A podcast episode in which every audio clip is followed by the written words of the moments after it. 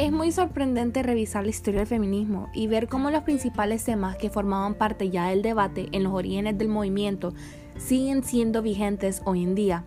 Son muchos los asuntos pendientes que, a pesar del espejismo de igualdad y de los progresos que se han logrado en defensa de los derechos de las mujeres, pero como siempre les digo, buenos días, tardes, noches, dependiendo de la hora que me estén escuchando. Mi nombre es Valeria Díaz y hoy hablaremos de los cuatro temas y debates principales del feminismo actual.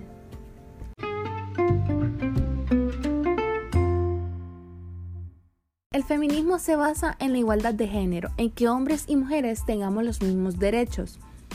Aunque muchas veces esto suele fallar, porque muchas mujeres se hacen llamar feministas y no saben el concepto de lo que es una feminista.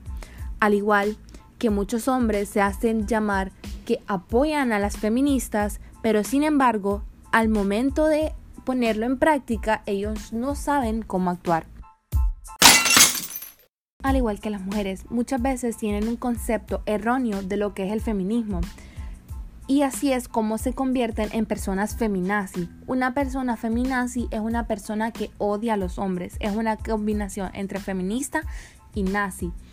Entonces ellas lo que se encargan es simplemente lo que hacen es menospreciar el trabajo de un hombre y eso no es lo que busca una feminista, porque las feministas buscan la igualdad de ambos géneros, no buscan ninguna superioridad, sino que el apoyo y el respeto que todos nosotros merecemos, tanto como los hombres como las mujeres, porque nadie es mejor que alguien, nadie es superior, porque los hombres no son superiores a las mujeres y las mujeres no somos superiores a los hombres. Hablaremos un poco acerca de la violencia. La violencia en el feminismo es un tema fundamental desde sus orígenes. Las autoras clásicas abordan en sus escritorios la violencia dentro del matrimonio y la ejercida por los estados. El debate en torno al terrorismo machista abarca actualmente muchos aspectos, como por ejemplo reforzar las leyes para proteger a la mujer y castigar al maltratador. Número 2. La educación desde la infancia. Número 3. Las nuevas masculinidades. Número 4.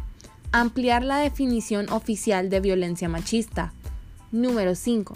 La autodefensa feminista. Número 6 los micromachismos. En sí, la violencia es como un mecanismo de control de la mujer. Es un asunto prioritario en la actualidad, con el asesinato a diario de mujeres en todo el mundo por el hecho de ser mujeres.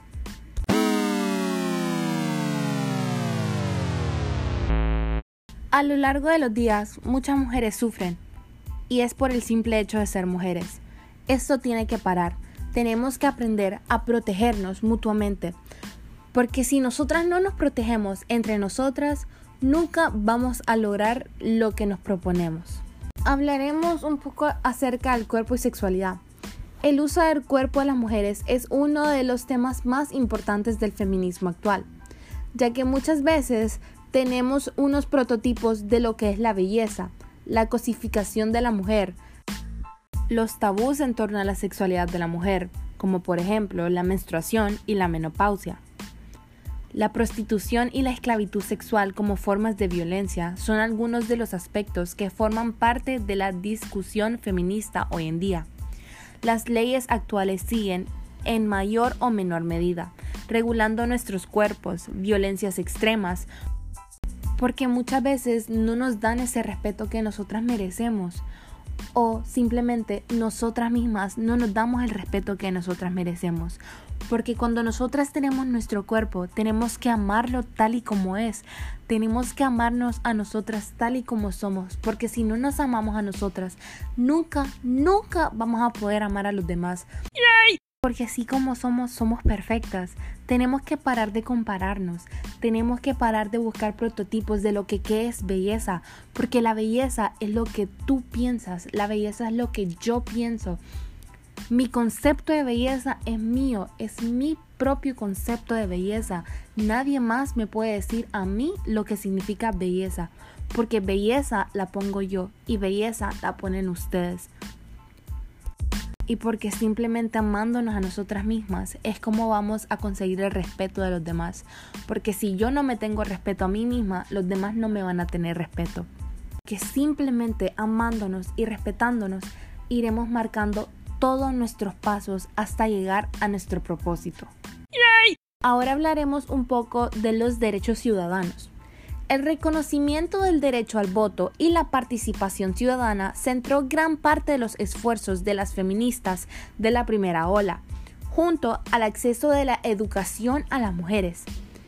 Aunque tristemente los derechos ciudadanos plenos siguen estando pendientes en algunos pueblos y culturas, y la falta de representación de la mujer en los órganos de poder continúa siendo una asignatura pendiente junto al debate de incluir a la mujer en la agenda política. Los feminismos aportan también diferentes perspectivas novedosas acerca de cómo se debe gobernar para el bien común. Yo estoy plenamente segura que algún día lograremos tener esa igualdad de género que tanto hemos buscado por tantos años. Muchísimas gracias por escucharme. Este es mi último podcast. Mi nombre es Valeria Díaz, pero no se te olvide que poco a poco iremos creciendo juntas.